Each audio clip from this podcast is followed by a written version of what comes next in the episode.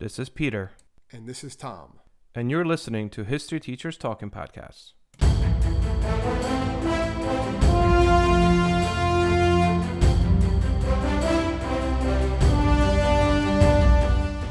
All right, this is Peter Zablocki and Thomas Reska, and welcome back to our podcast. Tommy, what do we got? Well, today we're going to look at something that um, you even said, oh, I don't know how this doesn't get as much attention as, as it does.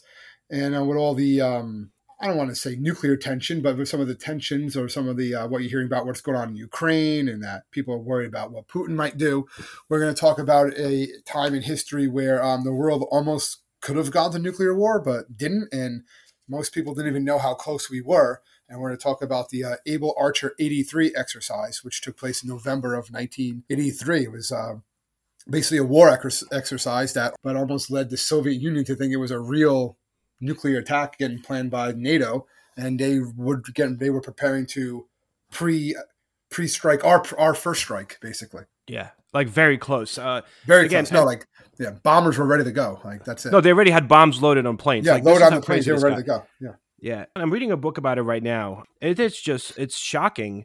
First of all, I think a lot of this more more of this is going to come out considering the fact that you know the most of the files about this were only declassified in 2015, with the remainder of the classifications uh, coming out in 2021.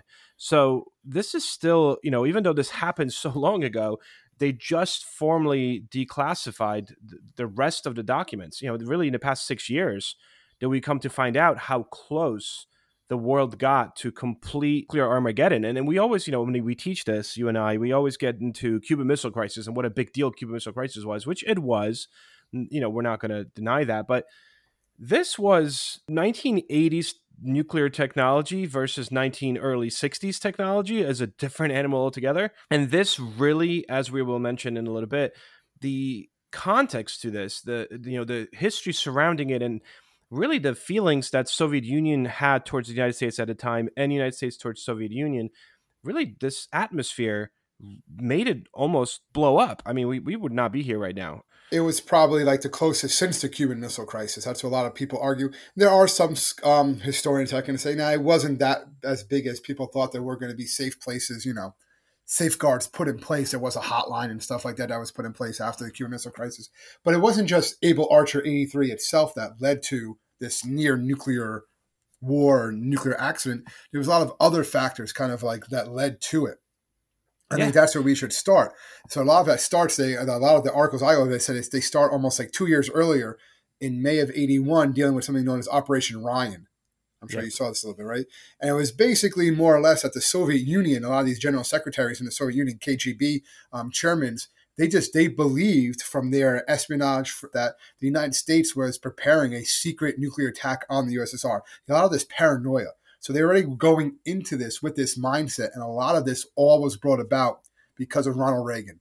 Reagan is Mhm. elected president, and they're just worried about Reagan. That they're basically saying, "Listen, Reagan is unpredictable, and that he could push the nuclear button at any moment." And that's really how they saw Reagan and the Soviets. And again, a lot of this is declassified. We didn't know this going into this, but the Soviet Union was afraid of the United States, just as you, there were Americans afraid of the Soviet Union at the time too. Like, when are they just going to push the button and just like go for it? Even though it's not that simple, it's not just a push button and everything's over. But you had a lot of these um, intelligence officers that are saying, "Listen, this is it's going to happen," and a big thing with this is because I was reading a couple of articles about this. Is they, they all they all talked about it. Is that the Soviet leadership was still reeling from World War II when when they had didn't suspect the Nazi invasion Yep, like the 41. Nazi turned them out, out of nowhere. So they were still like saying they would they had this paranoia even about that that at any moment you know their enemy is just going to attack and we have to be ready. We have to strike first. That's Yep. really what was going on at this time. also the one thing you bring up about you know we're talking about Brezhnev and Andropov, um, who eventually takes over for Brezhnev when he dies. You know the guys that are in charge at, in the Soviet Union are old World War II vets. Like these people fought in World War II. Yeah. Uh, they were well, not directly. I mean, they were already in higher positions uh, under Stalin, but that's why there's that old mentality because they were around when uh, Soviet Union was attacked in 41. So that's why there's this mentality that comes from it because these guys are so old. And, you know, he come, Brezhnev obviously was so old and not well that he winds up dying in the early 80s. And then Andropov that takes over, he also, um, Yuri Andropov basically takes over and he's already sick, right? So he doesn't last long either. But this Operation Ryan you talk about is exactly a direct response to Ronald Reagan rhetoric. And the rhetoric, I mean, is when Ronald Reagan becomes president, he actually continues something a lot of people don't realize that Jimmy Carter's the one that really starts American military buildup um, in late 70s. And this stems from the invasion, Soviet invasion of Afghanistan. And you have Jimmy Carter gets really upset. He obviously would boycott the Olympics. And then at the same time, he starts to spend a lot more money on American military. However, that is nothing in comparison to what Ronald Reagan does. As you mentioned, Tom, like Ronald Reagan comes in with a very aggressive foreign policy. Um, you wind up cutting a lot of social programs to upkeep this this military buildup of the United States. And through this military buildup in the United States, he also speaks out against Soviet Union. And at one particular speech to some Christian organization, he winds up calling the Soviet Union an evil empire. Evil and, empire, exactly. Right, and even even like Nancy Reagan was like, maybe you shouldn't say that. And he's like, no, no, I feel like I need to say this. And he calls them out as evil. And he goes, you know, if anybody ever has any doubt, this is the good fighting evil, and they are evil. And this kind of rhetoric really freaks out um, Brezhnev, who is current general secretary or the you know the dictator yeah. of um, of Soviet Union, and his yeah. KGB chairman Andropov. Absolutely, and, it's going to freak you out. The other side's calling you evil. You know that you're the bad guy, we're the good guy, and building up military. Be the just war. Like they they're used to hearing this. Last time they heard stuff like this was what, what was going on with the Nazis. Yes. Like what happened when, they, then they, get invaded. And during this time too, as all this is going on, we are the United States is, are flying this was crazy, the, right? Yeah, we're flying uh, fighter jets and we're flying bombers right up to Soviet airspace, setting off all their alarms and turning away at the last possible second. And we did this multiple times, like a week. And we would also send in. We sent over forty of our um, new like stealth, not planes, but stealth, uh, battleships. Yeah, like submarines. Well, battleship, airplanes, uh, yeah, submarines. Right off their coast. We were just seeing how close we could get, and we basically showed. And then we would like just surface, like, oh hi, we're here, and it was like right off the coast of like um the Alaska, Kola right? Peninsula. Yeah, right by right, the Peninsula. And then the Soviets like, what is going on? Like, why are they getting so close? And we not we don't know they're getting so close. So they're seeing kind of this gap in technology. Also, they're like, how how do the how does NATO have this technology? We don't. We can't find these ships. These ships are getting super close to us. These planes are flying right at us, setting off all the alarms. And it was basically seeing, you know, what they could do. And they were doing this all the way also um, in FleetEx 83. I'm sure you saw this, yep. um, what was gone, where we had a bunch of um, F 14 Tomcats, right, from Top Gun that basically flew over um, Soviet military bases. And this, and then they just, you know, simulating a bombing run. And the Soviets, like, you can't do that. And it also showed the Soviets that, like, they basically had no defense for this. And the reason we're doing this really is because we're trying to, yeah, we're not just doing this to piss off the Soviets. We're doing no. this because we actually want to get a reaction from the Soviets because we want to see their reaction capabilities. That's this is all this was about. Yeah, that stuff, exactly. Exactly. Like we wanted if to see. all right, what would we do? What would yeah? If this is happening, if we're attacking, how quickly will they respond? And when they do respond, what would be the first thing that that they would be going for? What would be the first movements they would do? This was really just us compiling a dossier or some of some form of a file, really, on what what what would be the response of the Soviet Union to any attack. you're poking. I know, absolutely. Like, do you really want to see? Oh, what would they do if we? What if they decide to? I don't know. And looking back at it, it's like they might just decide, forget it. there, this is a nuclear attack you know, which is what yeah. almost happened. So that's what's going through the Soviets' mind during this time. And it says, I know, it's, it's, you're playing with fire. Well, that, going bit. back to the Ryan thing, like you mentioned, Operation Ryan is basically the Soviet Union is saying, all right, we need to listen in on all possible radio between the allies, right? Not the allies anymore, but NATO powers. Like we are going to try to find out what they're up to, what they're talking about, and you know the Soviet Union really kind of creates this is um, the actual um, headquarters. I think it's in East Germany or maybe even in East Berlin in West Germany. But the idea here is to try to you know get as much intel as possible as to like what are the Americans and the British doing? Like we need to figure this out because something's not right. Something's not something's not going right. And I think that this idea of the FleetEx eighty three, where we're flying really really close and then flying away to see how they react, and I think that directly leads to the Korean Airlines flight, right? Yeah, of, Korean uh, Airlines flight um, yeah, 007, um, which again could be a podcast or stuff. I'm sure there's podcasts out, yeah. out there about it. On September 1st, 1983, the Korean Airlines flight 007 was shot down by a Soviet interceptor. It flew over the Sea of Japan, which was flying over, over the uh, Moneron Island, and it was flying over prohibited Soviet airspace. and Yep. they shot it down, and it killed Yep. all 269 passengers on board. One of which was a um, sitting member of the of the House of Representatives from Georgia, Yep. Larry McDonald. He was killed, and he happened to also be the president of the anti-communist of an anti-communist society. So there was Yeah. kind of conspiracy theory, you know, the why they shoot this one down. He knew that guy was on it. Um, so that's a whole big thing. They, they thought it was a bomber, so they shot. That's That's that's, what it was, yeah. Soviets. That's the Soviets Yeah. uh, line anyway. Yeah, they were they're so paranoid at that point because of United Yeah. States exercises and the rhetoric coming from Reagan camp that you know they see something flying that size that could be a bomber, you know, flying towards you know into their airspace, so they shot it down. Yeah. Like they they were you know for all they know. They said they would shoot anything down over that airspace.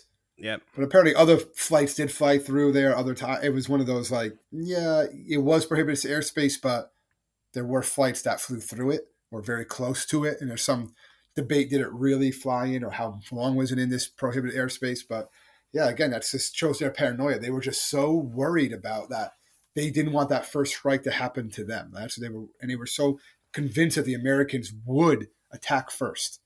Yep. What essentially happens around this time, and what really adds to that fear that Americans might attack first, and that Americans are escalating the nuclear war as opposed to de-escalating it. So Yuri Andropov becomes the general secretary or the dictator after the death of Brezhnev in November of 1982, and he starts criticizing Reagan specifically for one thing, and that is Ronald Reagan in '83, um, early '83, winds up announcing this really ambitious and quite controversial you know, strategy called the Strategic Defense Initiative, also commonly known as Star Yes, Wars. Yep. Star Wars. There you go. I mean, think about it though. Ironically, in 1983, at that time, Return of the Jedi was in a movie. So Well, th- apparently that's what it was. Um, Reagan watched Like Return of the inspired him? Jedi, and it inspired him. That's like that's been like that's come out. He he was watched Return of the Jedi. He was like, I want that. Like we need those things. And they're like, Sir, it's a movie. He's like, How do you know it's a movie? search I, movies. he, he's like, he's like, I want it.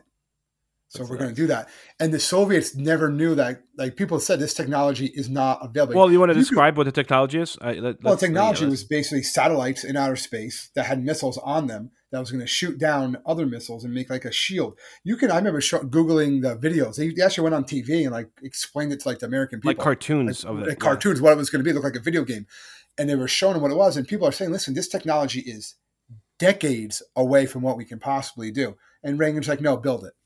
Yep. So do it. I mean, had lasers on it, laser yeah, guided. Like, shoot down. yeah. It was basically going to be any missiles that, that tried to hit us, the United States, was going to be shot down. What Reagan was doing, um, what made the Soviets so scared, is that he was taking a nuclear war, which was always decided like mad, right? Mutually assured destruction. No one can win it. To now trying to actually win a nuclear war. That's, that's and by taking say. it into space, that was the By key. taking it into He's space, like how, taking it into so- space. yeah, exactly. So uh, he's gonna he's gonna try to win a nuclear war now. So if he's trying to win a nuclear war, then he's not going to be afraid to start a nuclear war, and that's what the Soviets are doing. So even though Star Wars was never really going to happen, although there are conspiracy theories that say no, it, it they did build it and it is there, all the other stuff, is that basically the Soviets think that it, that we were building it, and, then so they're spending all this money trying to keep up with it and trying to you know match what they think we're building, and they're like, we don't know how to do it because no one knew how to do it at the time. Yeah, But it's just one of those things. So this is us adding to that paranoia, and then it what led to um, the '83 nuclear incident, right, with uh, Stanislav Petrov. Right, you saw Yep. this one. This Yep, was yep, the one that I, I remember hearing about. They've recently, he actually got a, uh, he passed away pretty recently. This man, um, but they said he's basically saved the free world because um, they had a new early warning system that they were building. The Soviets. The Soviets. Yep. And it reported a single ballistic missile launch from a U.S. ter- territory. And he actually had authorization that he could launch his nuclear missiles from where he was. That they, they Yep. were, Soviets were different. Like they could launch these smaller ones, but still devastating out, the nuclear weapons at any time if they if they detected a uh, launch into Soviet Union territory. And he's like, this has to be an error. He's only because he was like, it did not function before. And he's and he basically said, why would just one missile come from the U.S.? There had to be thousands, not one. yeah, but then more came, sense. right? Well, then four more did come. So they, Yeah. people were saying, you have to launch, you have to launch. And he's like, no, uh, this it still doesn't make sense.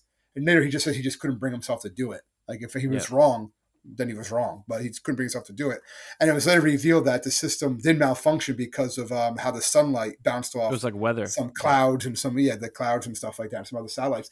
But all of this is happening within just a few months of each other, right? And then Able Archer comes, and then the Soviets are like, "That's it. This has to be it." So they're they're, Well, they're on one- high alert. Yeah, yeah. And one last thing before the Able Archer comes into play, this this actual um, military exercise.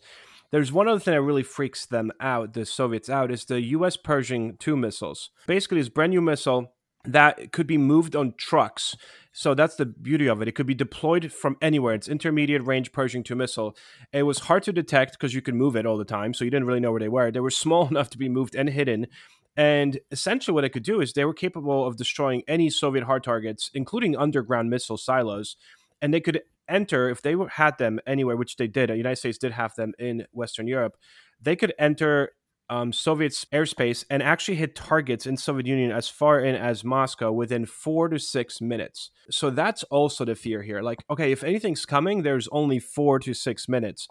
Basically, the Soviets want the U.S. to remove these Pershing missiles from um, this new technology, which was actually the, the Pershing missiles were so ahead of their time. I mean, they were like.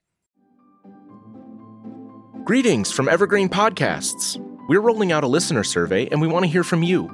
The information in the survey will help us gather statistics and in turn make our shows more appealing to advertisers.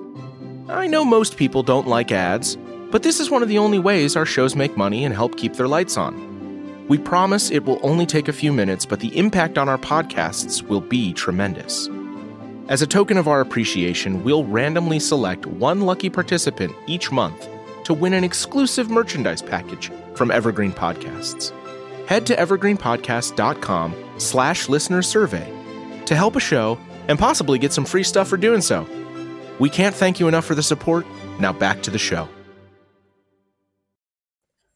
Uh, not laser guided, but they were like GPS guided. They could correct themselves if there was something in front of it. They actually move, yeah. They yeah, they could like move around it. I mean, it was way. They were accurate. It, it, it was an accurate nuclear weapon too. Yeah. Like that's what it was. So that, that and freaked him out. Absolutely. Yeah, freaked him out more. So let's let's get into this exercise, Able Archer 83, and kind of talk about a scenario and and like, you know, what actually happened here. So you you want to take it?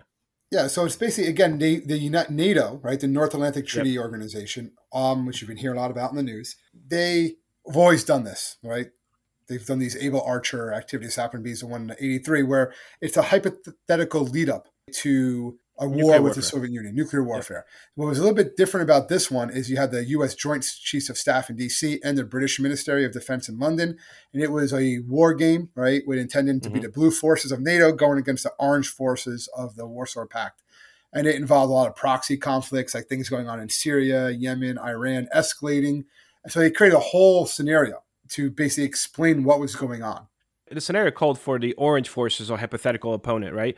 Um, yeah. Supposedly, it, it, essentially invades Yugoslavia. I think that was the yeah. first start of it. So that's yeah. the thing. It's like then the Orange Force, aka Soviet Union, um, on November fourth it invades Yugoslavia. Then on the sixth it launches chemical weapons. Uh, by the end of the day, they start using chemical weapons against other Western powers, um, and all these these things are kind of taking place supposedly before the U.S. strike is commencing. Yeah, it's supposed to examine the transitioning from conventional to nuclear weapons. Yep. Like that's what it's supposed to like, you know, see and because of the other side consistently using, like you said, chemical weapons or yep. whatever. And it's and the whole time this is going on, the Soviets are listening to a lot of these transmissions, not all of it, but some of it. They, they're they're basically seeing this as like in part of a nuclear attack. They are. Was, yep. NATO was simulating a nuclear attack. There was also something like Grenada. Remember, there was like an issue with Grenada when we took over Grenada, and because of that, the United States was speaking a lot back and forth. There's a lot of jitter, um, radio jitter between um, U.S. and United Kingdom, and they basically misinterpreted that that United Kingdom and the United States are planning something. It was a U.S.-led invasion in October of '83, so we haven't invaded it yet. But because we're discussing this invasion that has nothing to do with any of this right now, the Soviets misinterpret that like, okay, they're going. There's a lot of radio silence between them, but they're also going back and forth. Like they're definitely planning something. Something's really happening here. But and, yeah, and, and we even mocked, moved, went to DEFCON one readiness. Well, that's the thing. We went all the way down to DEFCON one. Just De- so you guys know, DEFCON two yeah. is the closest we've gotten um, to yeah. nuclear warfare because it goes. That was Cuban Missile Crisis. Yeah, Cuban Missile Crisis. Yep. Yeah, this went all the way to DEFCON, but also this included real politicians and like, that exactly. were like their names and stuff that they were they were exactly. acting it out. They were acting out this war game. They were moving, you know, and they were moving some military personnel and stuff like that. So all this was going on, and the Soviets are seeing all this and they're freaking out. Uh, this is an escalation. The problem was it, it was not real At least Yeah. not in the not in the West was like, you know, we weren't actually doing this. This was just a war game, but they never told the Soviets, and the Soviets were so paranoid for everything else that was going on. They're like, this is it. This is that moment. This is what the ninety nine red balloons. You know, this is it. It's happening. Yeah. I mean, at one point, even like British uh, Prime Minister Margaret Thatcher, like she took like part in this in the exercise. She participated, like pretending like things are happening. Uh, luckily enough, though, like Reagan was supposed to do it as well as Bush, H. W. Bush, and then um, last moment they're like, ah, yeah, you know, Robert McFarlane, um, who was the national security advisor, when he got closer, he goes, maybe, maybe you guys shouldn't participate. This might make it too legit, but it was You have it other was things to do. Yeah. Ma- because I'm sure if Reagan if Reagan did it, I would have probably would have they probably would have went because they already believed Yeah. that about Reagan. So if then he would have started to partake in it, it was it would have just led to it. I, I don't know, probably. Luckily, it didn't happen. But like the Soviets are responding. This is not just a one day thing. This is lasting for over five days. This scenario will eventually culminate with NATO resorting to the use of nuclear weapons. And then the Soviets are watching this, being like, "What's going on?" So, so they're mobilizing their forces in response, and that's what they're doing. And like you said before, they're they're going on. They're putting all their forces on high alert. They are getting oh, bombers Oh, yeah, on yeah. the high, on nuclear weapons are being loaded onto bombers in Poland. Like they are ready for this reaction. They believe that this has happened. That's it. the CIA winds up reporting later on, like again, this doesn't get really come out until 2015, but that you had the military district in Czechoslovakia, but as well Poland and East Germany, basically placed on high alert. Right, you have ready nuclear strike forces. The memorandum went as close to saying that the Fourth Air Army of the Soviet Union bombers of the Soviet forces in Germany, right, are literally placed on 30 minute alert with loaded and ready to be dropped nuclear weapons. At the same time, they also had the ICBMs, nuclear ICBM silos, were also readied. Um, and those are very difficult for the US to detect. Like those things are underground throughout Soviet Union, so we wouldn't even find them. They were like a button away. But the thing is that then we start actually, so now CIA and the United States starts picking this up. We start actually picking up our own intel that like, wait, hold on, like Soviets are hardcore arming and ready to go here. And then at that point, uh, you know, thank goodness, the assistant chief of the U.S. Air Force in Europe, uh, Leonard per- Perutz, Perutz, I think, he basically is credited with a decision not to place NATO forces on increased alert, even though Soviet readiness got so close. The idea is like, wait, should we respond to it? So Perus informs his superior, who's General Billy M. Minter, of this unusual activity that's happening in the Eastern Bloc, saying like, uh, we're about to actually get attacked by the Soviets. However, he suggests, Perut suggests that, you know what, why don't we just wait until the end of this exercise? It's almost over. We have like a day left, and maybe this behavior is caused by the exercise. Maybe the Soviets are actually, not silly is a terrible word, but paranoid enough to think this is real.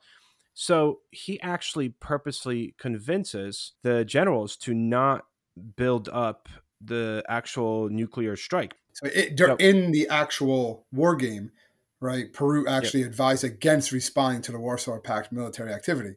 So you just Yep. said we're not going to do it, and then that and then that ended the exercise on November 11th, 1983. So once they end that, that's crazy. And it's really crazy. I'm just thinking this now. November 11th is was also what? Well, I don't know. What was November It's 11th? Armistice Day. That's Armistice Day from World War One. Oh, November 11th at Yeah, 11. Veterans Day. So the idea of that, you know, the whole point was to you know the war to end all wars, and now it's also the war that ended the war that almost did end everything, right? This like simulation. But there's a lot of um, we mentioned before historians and others that say, listen, th- there was too many other things, contingency plans in to make sure this didn't happen. But then there's others right, like listen, um, there's a whole bunch of contingency plans for response to nuclear attack, but everything was going to happen so fast that you have to wonder, like, could reason really be applied in such a crisis? You have like six minutes to decide how to respond to a blip on the radar screen, or and then go and unleash all your nuclear weapons. Like, how could you apply reason in time like that? So, like, you got six minutes to decide. Like, what are you going to do? yeah. If you really truly believe that bomb, that those weapons are coming, it's not like you can call and be like, "Hey, did you really send these or not?" Like, this is a lot going on, and a lot of panic and a lot of paranoia. And um, apparently, they did tell Reagan about this later on, like two years later. They kind of explained it to him how close it was, and they, apparently he found it very sobering because he was kind of like, "Well, why would they think we were actually going to attack them?" And they're like, "Well, sir, you've been like saying all this stuff. You call them the evil empire. yeah. Like, they, obviously, they- they're going to think that we we we're enemies." Ronald Reagan was brought into a, a prior training a year before where they actually brought him into a situation room and they put him on the first of all they put him on a special airplane that's supposed to stay in the air for like 70 something hours without refueling it's like they, you know, the United States got ready for a nuclear attack where, in case anything happens, Ronald Reagan could be put on this command center that would basically like, you know, fly around the United States that's being destroyed underneath by atomic weapons, and and they kind of put him through that exercise. And on this plane um, that has this like base, you know, of operations on it, they kind of showed him the scenario of they showed him a map, like a basically like a computer map, and they're like, "All right, it's starting," and then he just wound up seeing red dots, and it would get bigger. All major cities, starting with Washington D.C., and they're like, "All right, what do we do next?" Uh, you know, Mr. President, what do we do next? And before, like, as he's making decisions, there's another red dot, another red dot, and like all of the United States is like, it was almost like a like a game he couldn't win. So he was sitting there watching, and they were trying to figure out if he could make these decisions. Meanwhile, you have literally in front of him this interactive map that's just turning red, red, red, red, red, and and that was very sombering for him. That, that he was like, "Whoa, like this is this is this is like crazy," and that scared him a little bit. Which, but that was even before this, so it almost makes me think like you would think he would calm down a little bit, but he didn't, obviously. But from this point forward, I think this really sobered him up a little bit. You know, if you look at his foreign policy in his second term, because this is all happening during his first term, in his second term, he kind of takes his foot off the pedal a little bit. You know, he's more like you know, like once Gorbachev becomes the Soviet General Secretary, right? Um, you know, Gorbachev obviously is much more open to the West. He knows that the Soviet Union's economy is completely in disarray. They're producing less than half of what they were producing Soviet Union in 1950s. For a society where like two thirds were agricultural and more than half the people couldn't afford food, just eh, you know, looking around, you realize that Soviet Union was imploding. Like it was, it was falling apart. And you know, Ronald Reagan kind of takes his foot off the gas here, the pedal, and starts to really go to Mikhail Gorbachev and, and say, all right, let's figure this out. Let's let's talk peace. But by then, America is really talking peace from a position of strength, which, strength, as we yeah, mentioned, they, they, they had to get Glasnost, all that stuff. They had to basically, you know, yeah, they had to change. They couldn't compete, and part of it was because they were trying to not only the war in Afghanistan, which I know we've talked about before on the podcast, but also just trying to keep up with capitalism. You can say whatever yeah. you want about, but uh, communist society cannot keep up with a capitalist society. It's a, like as far as like economically, it's just not. It just doesn't work. This wasn't really declassified. So the National Security Archive, right, had this declassified because of the Freedom of Information Act that was requested in 2015, and it really wasn't until like U.S. Department didn't fully declassify this until February of 2021. Yeah, uh, that's when they figured out, out, that um, that's when they actually acknowledged that nuclear warheads were loaded onto bombers. Yeah, that's how close they got. Like they they the Soviets really believed something was happening. You can say maybe they weren't going to launch, but they were getting prepared just in case. You don't put the bombers, you know, on high alert with, with loaded nuclear warheads ready to go unless you believe something is happening. And there's been a lot of lessons learned from this. There's a lot of um, basically, the, like I said, the Americans and the Russians were like, all right, we have to have a bit more communications. We can't be calling each other evil. We can't look at each other that way because that's going to just rise to tension so much. Like you're just waiting for something to happen then. And you, you don't think the 80s is really a height of the Cold War, but they really, it, it boiled up big time in the 80s, without doubt, especially the early 80s.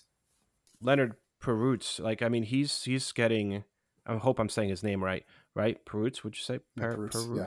Perutz. You know, the Air Force Assistant Chief of Staff for Intelligence. I mean, he he really should get a lot of credit, you know, just like as his Soviet counterpart a few years back for you know, it's almost like you have a right man at the right time in the right position making the right choice. Where he could have easily said, "All right, uh, Russians are building up. We need to respond." Meanwhile, he goes, "No, let's just stop the training and see what happens." Like again, cooler heads will prevail. Yeah, but he's he, he, kind of believes, that maybe we are setting him off a little bit. If that's the case, that's not what this is about. You know, let's yeah. not. He's decided let's not poke the bear anymore. Basically. Eleven thousand warheads, Soviet warheads, were put on maximum combat alert within two days. It's just one of those exercises, like you said, that almost leads to World War Three. And you talking about it now, like when Putin's talking about, you know, if this keeps upwards with the United States, you know, or any of the allies, um, what do you say? It's going to have consequence like you've never seen before.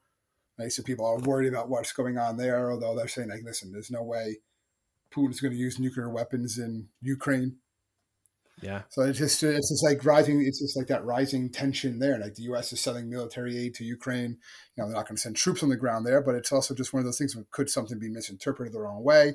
Like you don't want World War Three to start no matter what, but you definitely don't want it to start off like a miscommunication. Yeah, absolutely. That's Again, I think this is very lot of open sobering. channels now. There are a lot of open channels now, even backdoor channels that we are not even aware of, where like individual generals and stuff are communicating with one another. I know that's something that happens a lot because they want to avoid these are lessons that they've learned from this that there has to be constant communication between nuclear powers whenever there's some sort of war. And all the war games after this are kind of a, kind of like announced, like they know it's going to happen. Like a lot of times when, they, when we anger North Korea when we're doing different war games and stuff like that, they they know about it. Like we're going to be conducting maneuvers here, or vice versa, because they just want to make sure that nothing is interpreted the wrong way. It's funny because you know, just as we are talking, I just googled Putin nuclear weapon, right? And top stories: Poland suggests hosting U.S. nuclear weapons amid growing fears of Putin's use of nuclear weapons. Uh, if Putin, opinion, New York Times: If Putin uses nuclear weapons, how should we? How should a world respond? Ukraine leader says Putin wouldn't survive nuclear attack. If Putin goes nuclear, the U.S. should avoid joining the war, says the Washington Post. This is like a live thing, you know. Yeah, it's a live thing. It's, use- it's, it's a trend. People are really legitly worried. And I guess whenever nuclear power gets into a conflict like this, and he does like to talk that way, you know, like it's one thing when like you know Kim uh, Kim Jong Un and stuff talks that way. You know, he does have some nuclear capabilities. It's like a little bit different than when like a true nuclear power is talking about him. So crazy. Russia has more nuclear weapons they believe than the United States does at this Yeah, point we did a podcast on it. Remember? because Yeah. they, they, they kept so many. They're, they're not sure how many are actually operational. But again, how many do you need, right? Oh yeah. You don't. You don't. It's, again, I- think they're the ones that he they're saying he might use on Ukraine. That they're arguing. I'm not not saying he's going to use it. Are more tactical, which are smaller. But again, what's a small nuclear weapon? You know. Wow. It's interesting because Putin keeps on even today reminding the world that the only only the United States so far in the world Has uh, used has used nuclear weapons in battle, Hiroshima and Nagasaki, and he keeps on saying like you you know you guys are judging me, but like look in a mirror. It's you know it's a it's definitely something to think about. That's for sure. Well, hopefully, we won't have to make a podcast about nuclear weapons being used anytime soon. Well, no. Um, then, then we're not making any more podcasts. Yeah, yeah, no, yeah. We're, we're gonna do the whole John Connor thing, you know, and then uh, try to fight the, with the resistance. But anyway, I think that pretty much concludes our podcast on Able Archer eighty three. I think this Yeah, was a fun one. it, look it up if you have more. If you're curious about it, there's a lot of Yeah. st- stuff out there. A lot of stuff that's still coming out about it. So it's an interesting topic, and it's uh, one of those one. It's just makes you think. It wasn't that long ago. Wasn't that long ago. be- Yep, and uh, and hopefully, like I said, uh, and like you said, you know, this because this is something that hasn't been talked about, but it probably should be talked about a lot more. Absolutely. So, with that in mind, thank you everyone so much for tuning in once more to our podcast. We really appreciate it. If you need to find us, you could find us at www.historyteacherstalkingpodcast.com. If you have any questions, comments, or reactions, please feel free to shoot us an email. So, thank you so much, guys. Have an awesome week. stay safe, everybody.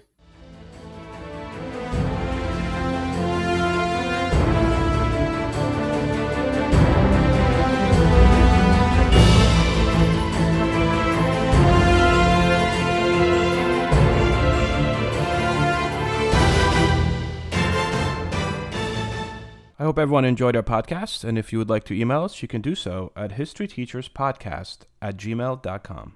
Mad Magazine, advertising mascots, B movie posters. and cartoons. Oh, yeah, can't forget cartoons. If you get the funky connection that ties these pop culture gems together, you'll dig two designers walk into a bar. See, we're a couple of creatively curious pals living between the bookends of grand museums and dive bars. Hey, you know the place, the sweet spot where highbrow and lowbrow become drinking buddies. So join our barroom chats as we talk influential work and uncover stories of how the familiar became iconic. Think behind the music for the stuff we love.